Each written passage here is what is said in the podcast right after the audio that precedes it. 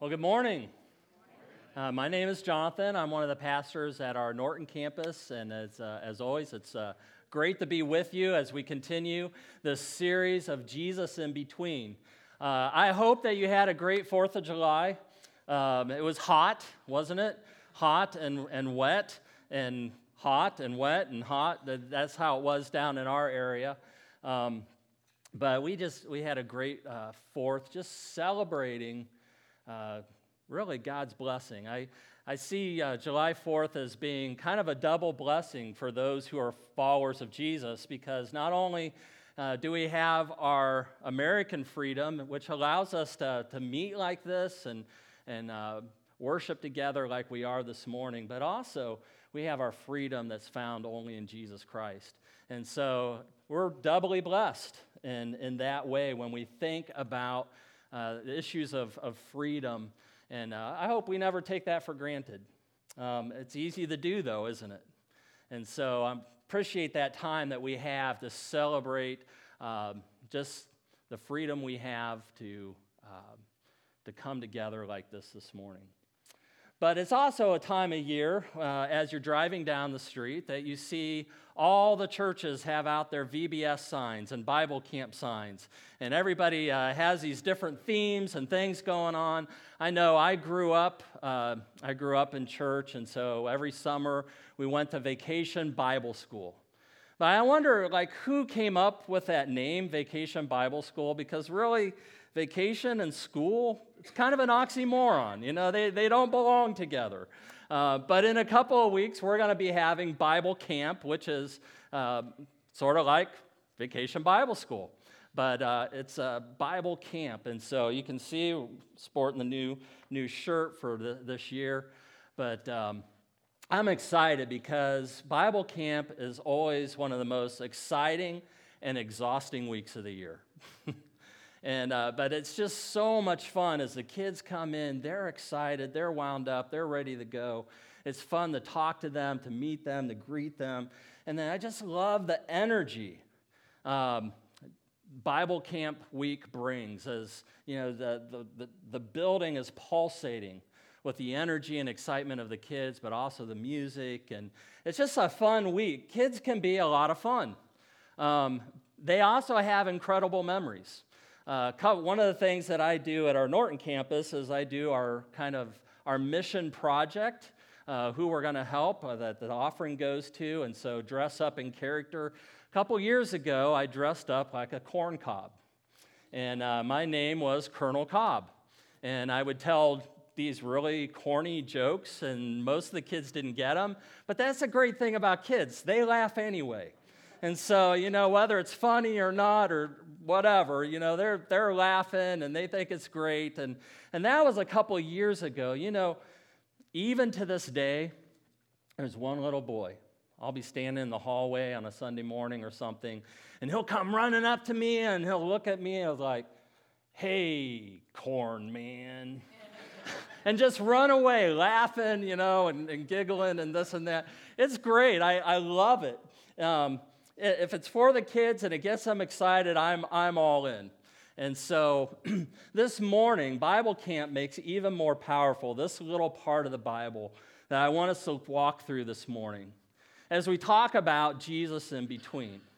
You think, well, Jesus in between what? Well, Jesus in between Christmas and Easter the life of Jesus, the life that he lived every day. Who did he, who did he spend time with? What were his passions? What was he like? What did he do? What did he say?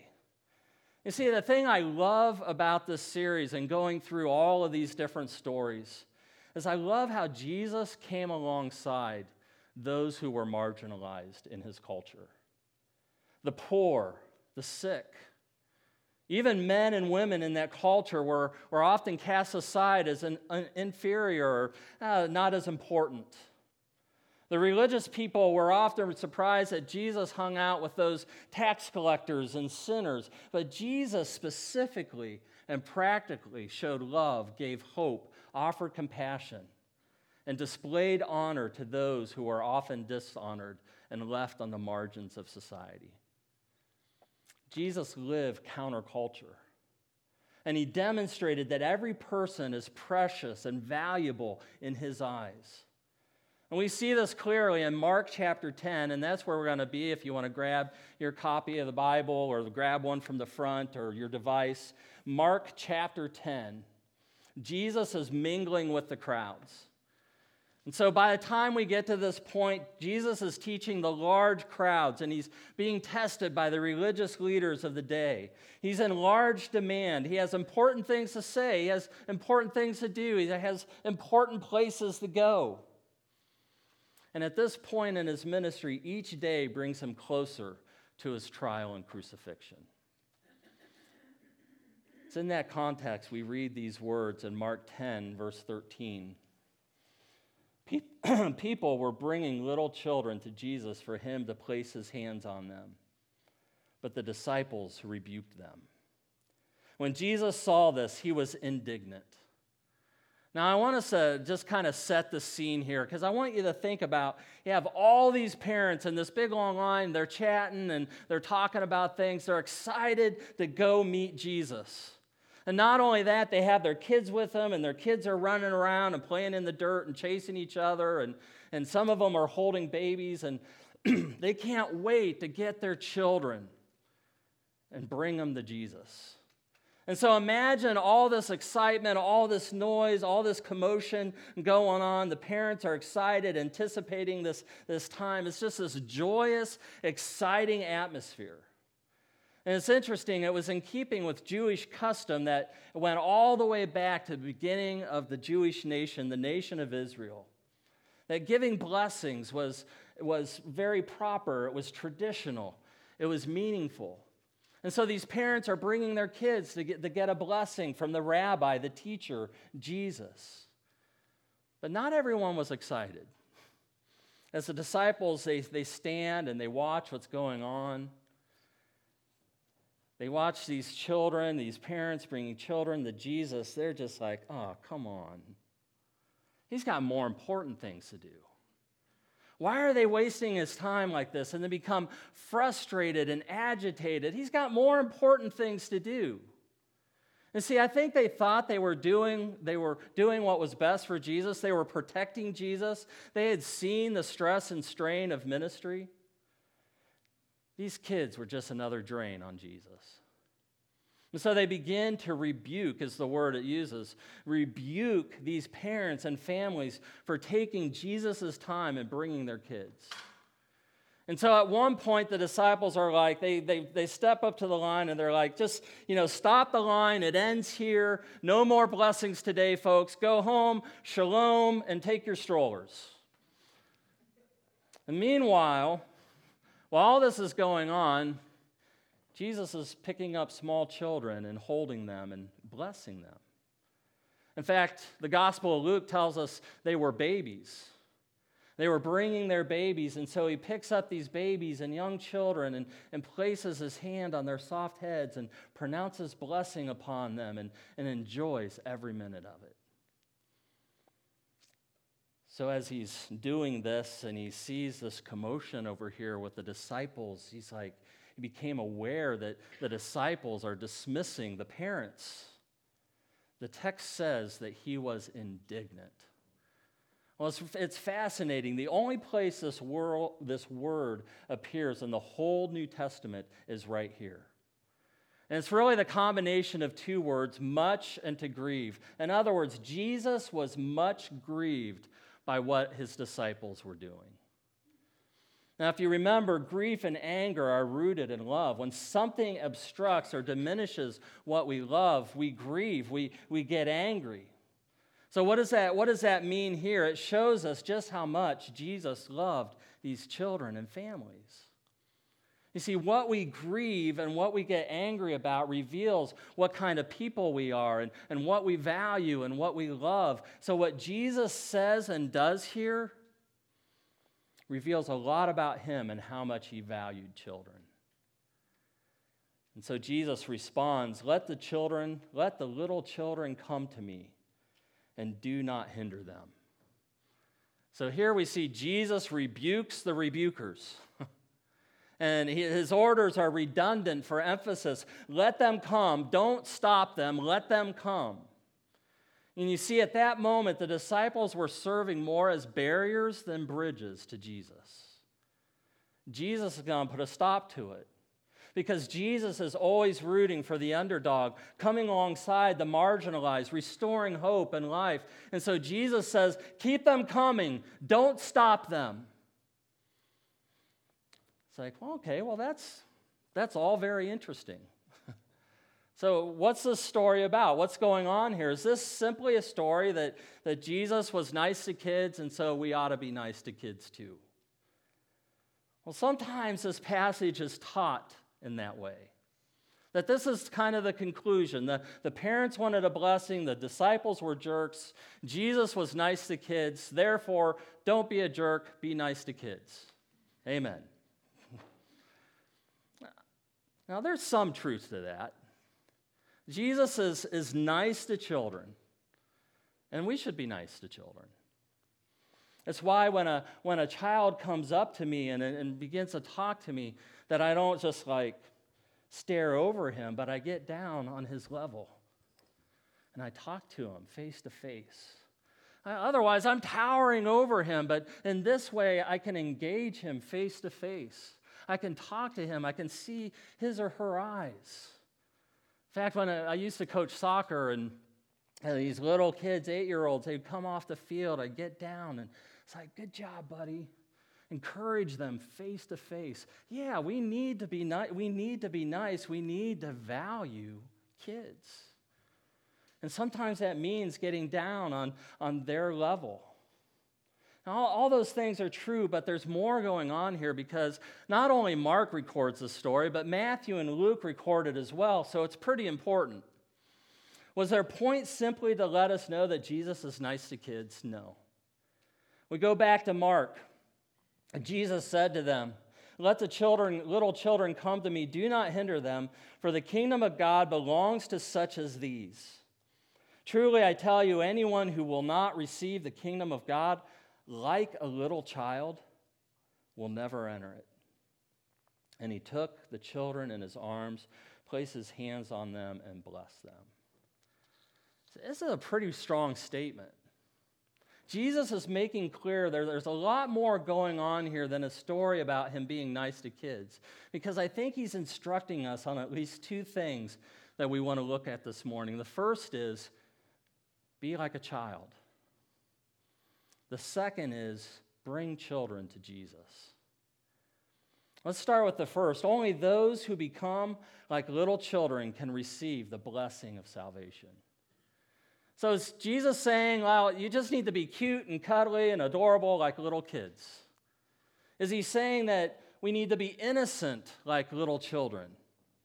Now, kids are cute and adorable, and, and, and some of us could work on that a little. but kids are hardly innocent. As babies, they, they always want their own way, right? They're demanding, they're self important. It's about me. You know, provide for me, make me feel comfortable. And then they become toddlers. I recently came across uh, these property laws for toddlers that I think gives us a clear picture. There's 10 property laws for toddlers. Number one, if I like it, it's mine. Number two, if it's in my hand, it's mine. If I can take it from you, it's mine. If I had it a little while ago, it's mine. If it's mine, it must never appear to be yours in any way. Number six, if I'm building something, all the pieces are mine.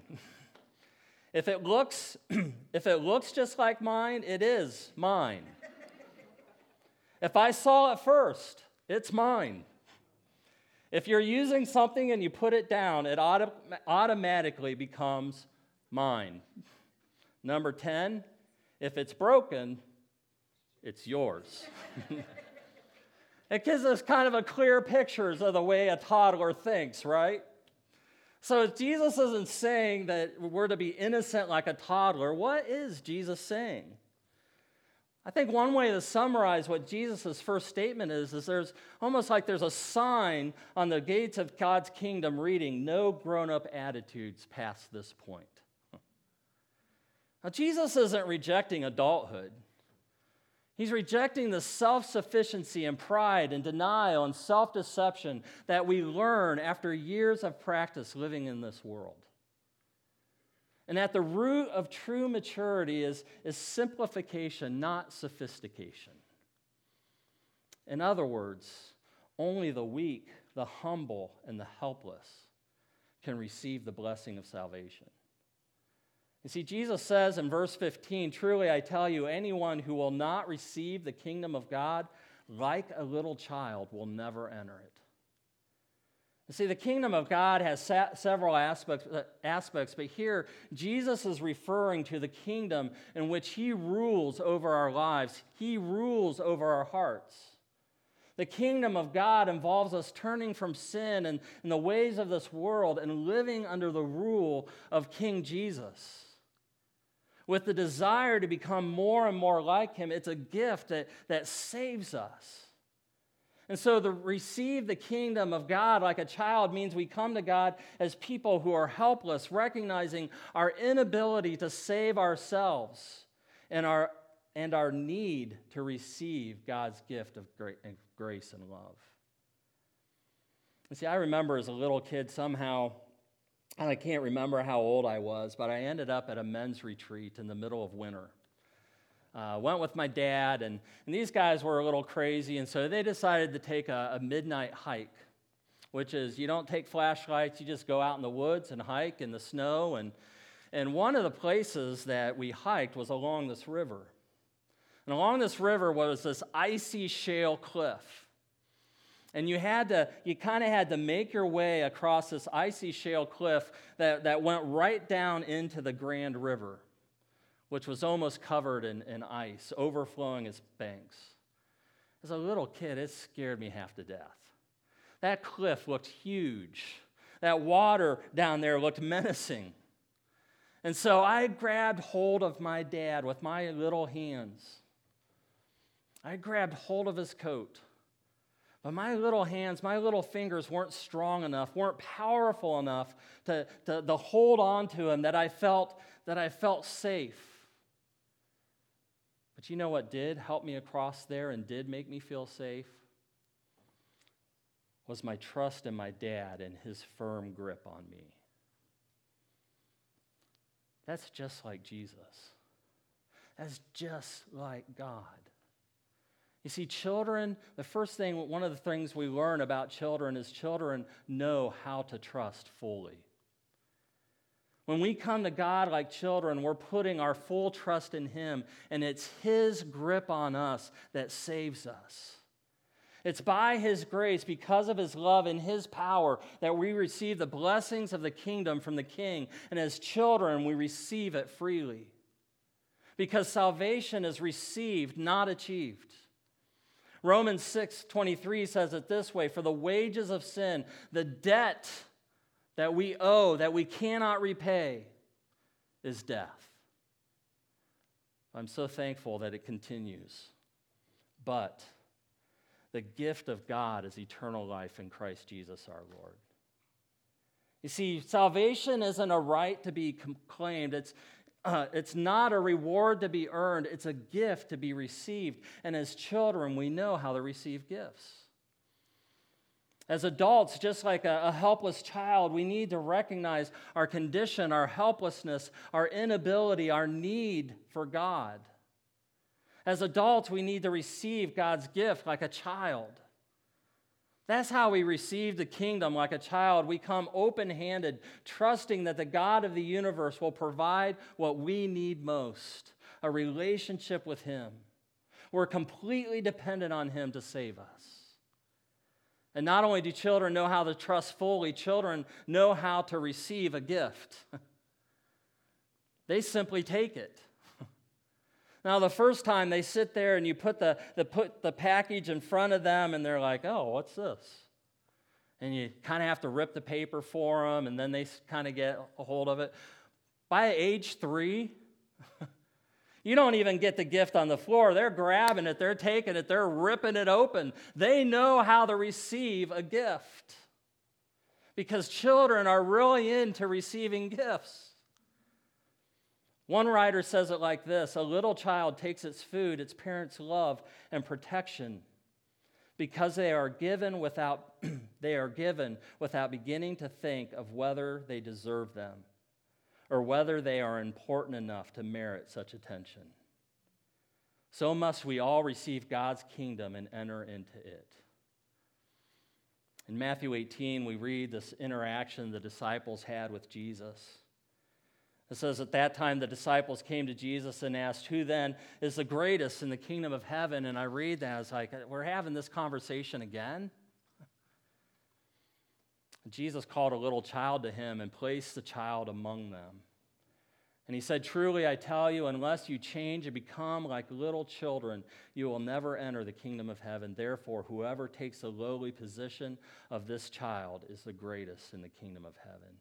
Jesus places a child in the middle of the disciples as an example, as a demonstration, an illustration. And Jesus says, Become like this little child. See, Jesus knew we could learn a lot from children. I read a book many, many years ago. Some of you might remember it because the title's intriguing, but it's uh, All I Need to Know I Learned in Kindergarten by Robert Fulghum. Yeah, I think we can learn a lot of things from kids. Here's a portion of what he wrote.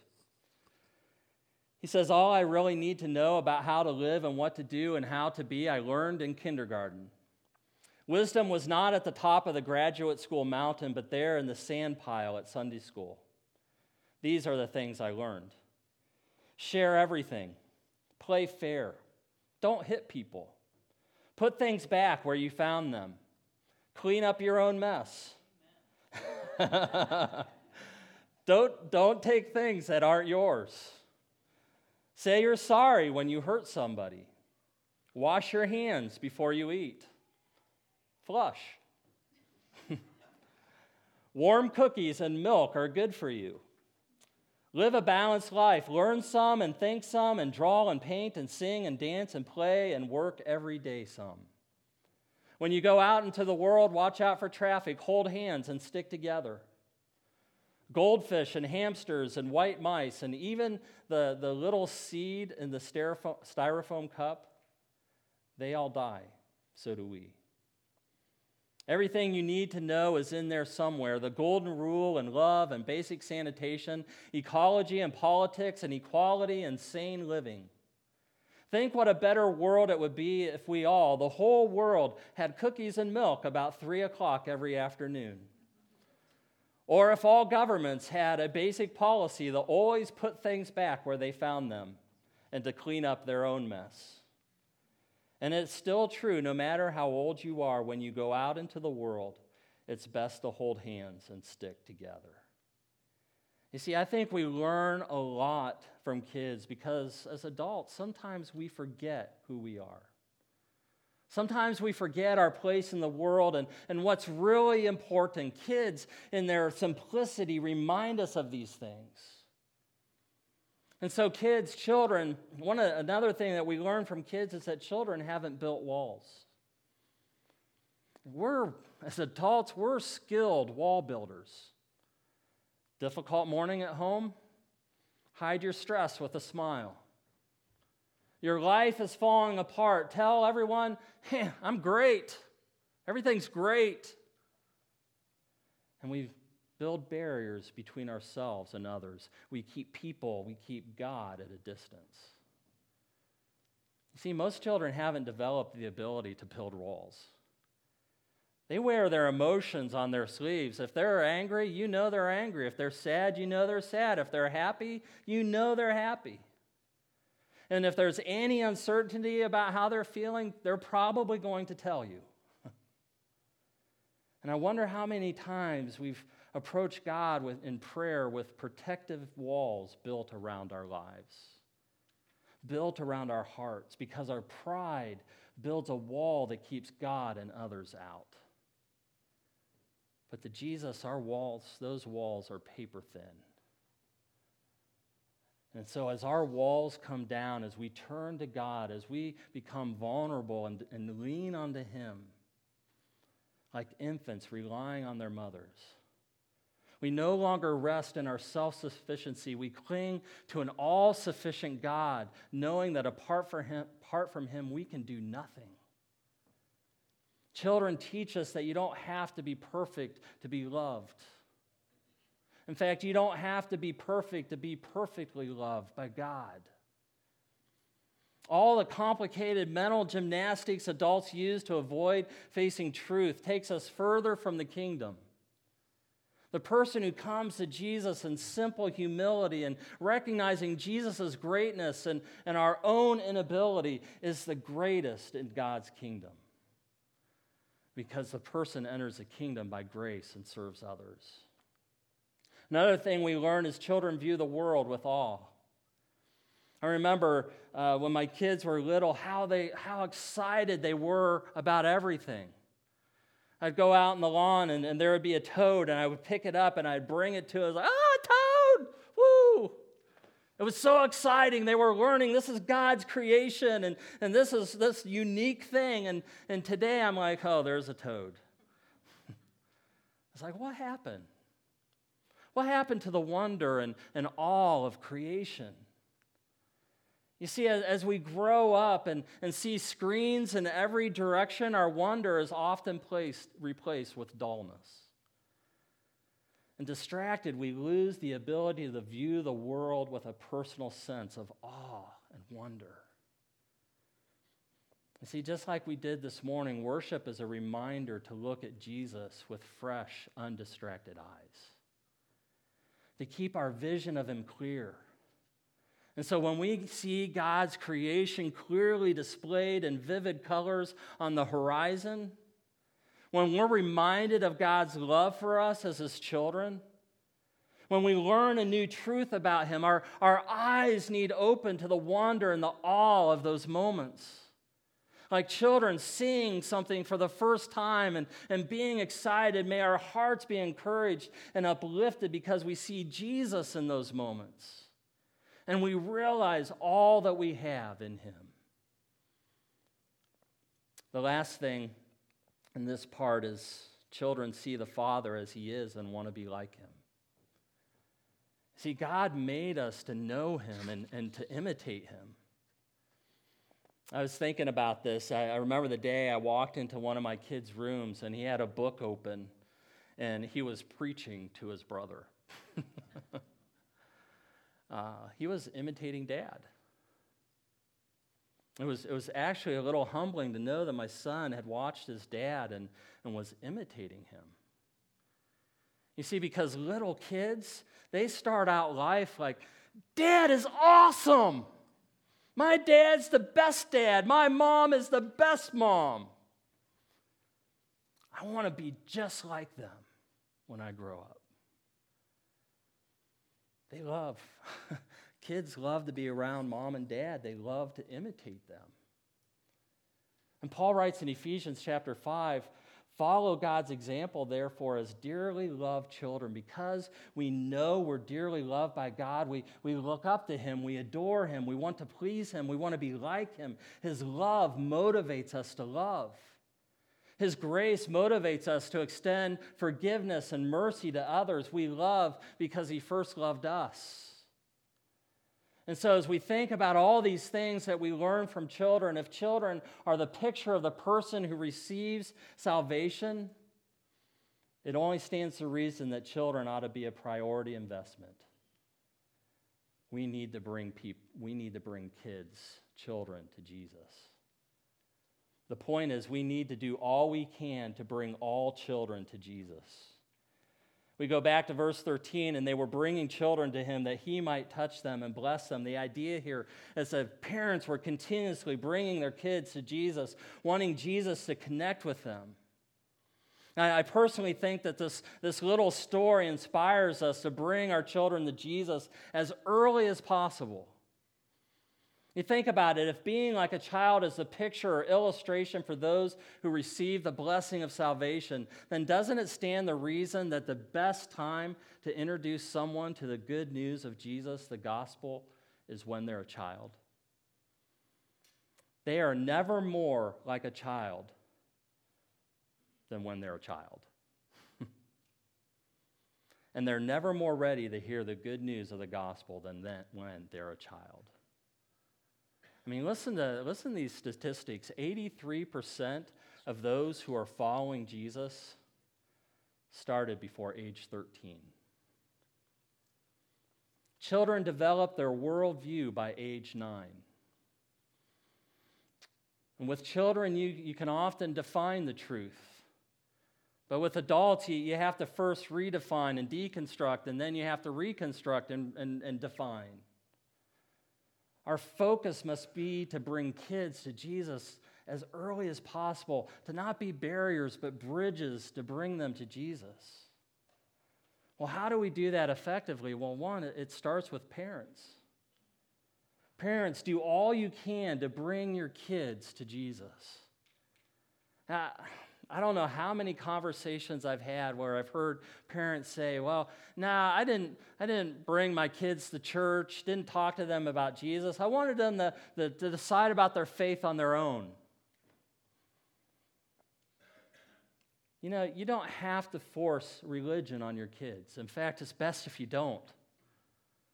But at least give them a foundation to make an informed decision. A vacuum teaches them nothing. It's like going out in your backyard and, and, and plowing a plot of land and doing nothing and expecting a garden. Give them Bible stories. Take them to church. But maybe more, most importantly, live out your faith in front of them. Show them how to walk with Jesus. Show them what it means to follow Jesus every day. And whether a parent or grandparent or someone who works with or around kids, God gives us instructions on how to train our children. It's extremely important for us to understand because every time a parent interacts with a child, there's two sinners in the room. In fact, Proverbs 22 15 says, A youngster's heart is filled with foolishness. That being said, the heart of a child needs redirected, it needs guided into God's truth. We'll sacrifice time and money to help our kids excel in music and sports and other activities. Are we just as concerned that Jesus makes sense to them by exposing them to God's truth.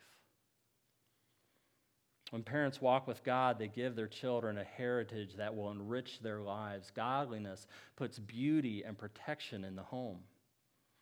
We read in Proverbs again He who fears the Lord has a secure fortress, and for his children it will be a refuge. See, the parents in our story were taking their kids to Jesus to receive his blessing. It's one of our greatest privileges as parents. It's our greatest priority to bring our kids to Jesus. We are the missionaries, the primary missionary in their lives. But it's interesting to note that the words used to describe the people bringing the kids are all masculine. And it makes, it kind of made me wonder. And then I, I read a guy that suggested that this wasn't simply a bunch of moms carrying their kids to Jesus, dads were bringing their kids to Jesus. In light of this, uh, here's some more sobering statistics. According to data collected by Promise Keepers and Baptist Press, if a father does not go to church, even if his wife does, one child in 50 will become a regular worshiper. If a father does go regularly, between two thirds and three quarters of their children will continue to attend church as adults. If a mother does not go to church but a father does, a minimum of two thirds of their children will end up continuing to attend church. In contrast, if a father does not go to church but the mother does, on average, two thirds of their children will not attend church. I don't know about you, but that's pretty sobering. Guys, it's not just the woman's job to teach and invest in our kids. We need more guys investing in children. as dads, being present in their kids' lives, as being volunteers, empower kids. We need more men, empower kids, more men in, excuse me, volunteering at Bible camp. I, I know it's not for everyone, but pray about it. We have a responsibility to bring our kids to Jesus, that model what it means to live that out in everyday life. So I just want to take a, I want to take just a few seconds here. I'm going to ask all our parents, guardians of kids 18 and under, if you would just stand for me. So I'd like to pray for you this morning. Father, I thank you for the picture that you give us you love children. You love the children that, that we're guiding, that we're directing. Father, help us as, as parents, as guardians, to, to, to redirect and guide their hearts to Jesus. Father, it's hard. In the current culture that we live in, Father, it's extremely difficult. And so, Father, I pray for these parents. Give them wisdom, give them insight, give them discernment on how to, to raise their kids to be a, a, an influence to Jesus in the way that they live, in the way that they talk at home. And Father, that you would also just bring them encouragement on some of those days where you're just, we're just pulling our hair out. Father, give us patience and to, to show love in those moments and, and to redirect their hearts in a way that they follow you and follow your truth. Father, I pray for these parents and guardians today that, Father, you would encourage them, keep them to stand firm in pointing their kids and bringing their children to Jesus. Father, we lean into you in Jesus' name. Amen. Well, you can be seated.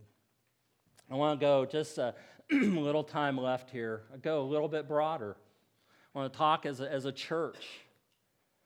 Do all you can to bring kids who come to church to Jesus. It's unfortunate that something that's so important could get so messed up at church. I've heard too many stories of churches not being a, a welcoming place for children and kids because the building took priority over the inevitable messes that kids make. And as I was thinking about this this week, I'm so thankful that even though myself and my, my brothers broke our fair share of windows at the church, church building, I was the youngest of three boys, and our youth group was all boys and one girl. We made messes. We were crazy. But I'm so thankful that my parents and the leaders of the church didn't make it a bigger deal than it had to be. If we're more concerned about stains in the carpet, and then we've missed the point. If we're more concerned about them than we are about bringing kids to Jesus, we've got our priorities messed up. We're to be bridges to Jesus, not barriers.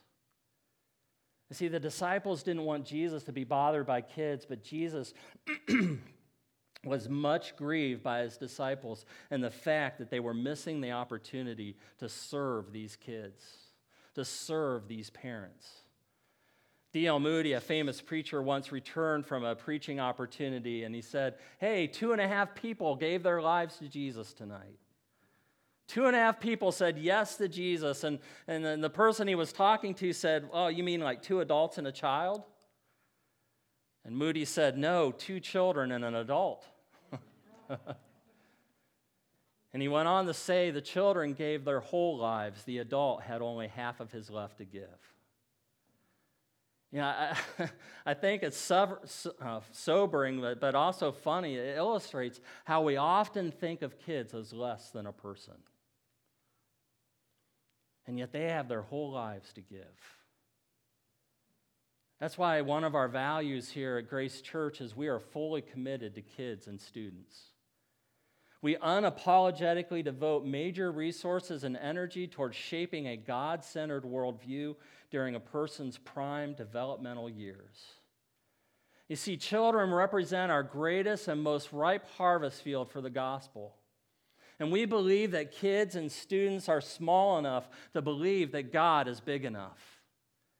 All through the Bible, God used young people to accomplish amazing, huge things. God took a teenager sold into slavery by his own brothers and prepared him to eventually deliver his people, an entire nation, from famine and depression and be a picture of the grace and sovereignty of God.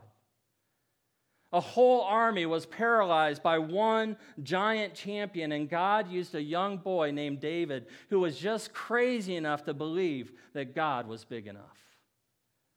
God chose young men like Daniel and his friends to, to stand alone in the middle of hostility, in the middle of captivity, when there was pressure to cave. God used a young girl to carry his son Jesus. See, we need to do all we can. By all means, to be bridges, not barriers. That means we're not going to ignore them, but we're not going to idolize them either, but we will invest in them. In fact, Matthew 18, 5, Jesus said, And whoever welcomes one child in my name welcomes me. In the very next verse, he strongly advocates for protection of children. If anyone causes one of these little ones, those who believe in me, to stumble, it would be better for them to have a large millstone hung around their neck to be drowned in the depths of the sea. Jesus specifies that these children are among those who believe in me. That plainly, excuse me, that plainly indicates that children can believe in Jesus. And if they can believe in Jesus, then we must bring them to Jesus and, and not cause them to stumble by failing to welcome them, by failing to encourage them, by failing to provide and protect for them mentally, physically, spiritually. We have to do everything we can to bring children to Jesus. So we have a Bible camp coming up here in a few weeks. If uh, you're a volunteer with Power, with Power Kids or Bible Camp or Student Ministries, I want, I'm just going to ask you to stand. I want to pray for you. If you volunteer with students and kids and children, let's pray. Father, thank you for how much you value kids. Father, help us as a church to welcome and encourage and value these kids as well. Father, help us to love them as you have loved us, that we might live to make Jesus make sense. And as a church, that we might be a place where kids feel welcomed, where they feel loved and accepted and safe. Father, I thank you for these volunteers. I thank you for what they do in Power Kids and Bible Camp. And, and sometimes it's, it's inconvenient, sometimes it's messy, sometimes it's hard. And so, Father, I pray that you would, again, just encourage their hearts and encourage them and, and help them, Lord, remind them of the bigger picture at stake the lives of these children. Father, continue, just give them wisdom as they lead and direct. We pray these in Jesus, pray these things in Jesus' name. Amen. You can be seated. Finally, you see, all kids matter to God. Invest in them. And so, for every one of us, let's all of us do all we can to bring all kids to Jesus. Notice I said all. All means all, and that's all all means. Every kid. It's like, wait, what about difficult kids? What about kids who are different? What about kids with challenges, kids who are different than our kids? You know what? We, we need them here. My uh, led a a children's Bible club after school for about 26, 27 years. The stories she could tell would break your heart. Stories of kids coming to school high because they're inhaling the smoke from their parents. Kids who've never even heard, like, Jesus, who's Jesus? What? Who is this guy? Coming from difficult situations, kids who need love. Kids just kids from the neighborhood, some of them were some of them were downright crazy. Even those kids. You see, because all kids matter to God. Not just the kids who are here every week, not just the kids who, who color inside the lines, not just the kids who are easy to, to, to manage and easy to be around. Because all children matter to God. Even unborn kids matter to God. You know, it's so like Jesus to love children to get down on their level and to welcome them and, and to care for them and, and to love them and embrace them, to see them as valuable in his kingdom. It's just like Jesus to, to become much grieved at those who would mistreat them, ignore them, cast them to the side. You see, this little story matters. It matters for us. It matters for parents. It, it matters as a church. It matters for all of us. It matters for these kids. And so I'm going to ask everyone to stand, and if you would, grab, uh, grab. The, should have received one of these in your in your program. Just ask you to, to grab that. you can stand. yeah. um, I just want to encourage you. Uh, don't let this don't let this get tucked in your Bible and forgotten. Don't let it get tossed in your car in the trash. I encourage you. Think about someone you can give this to. Maybe it's a maybe it's a neighbor with the, the crazy kids who keep running into your yard and messing up the grass. maybe it's a maybe it's a family member and their kids have never heard of the name Jesus. Just, would you pray about inviting kids and getting your kids uh, and getting your kids to, to sign up for Bible camp so we can plan and prepare? Matthew, Jesus said, Let the children come to me and do not hinder them, for the kingdom of heaven belongs to such as these. When he had placed his hands on them, he went on from there. Let's pray.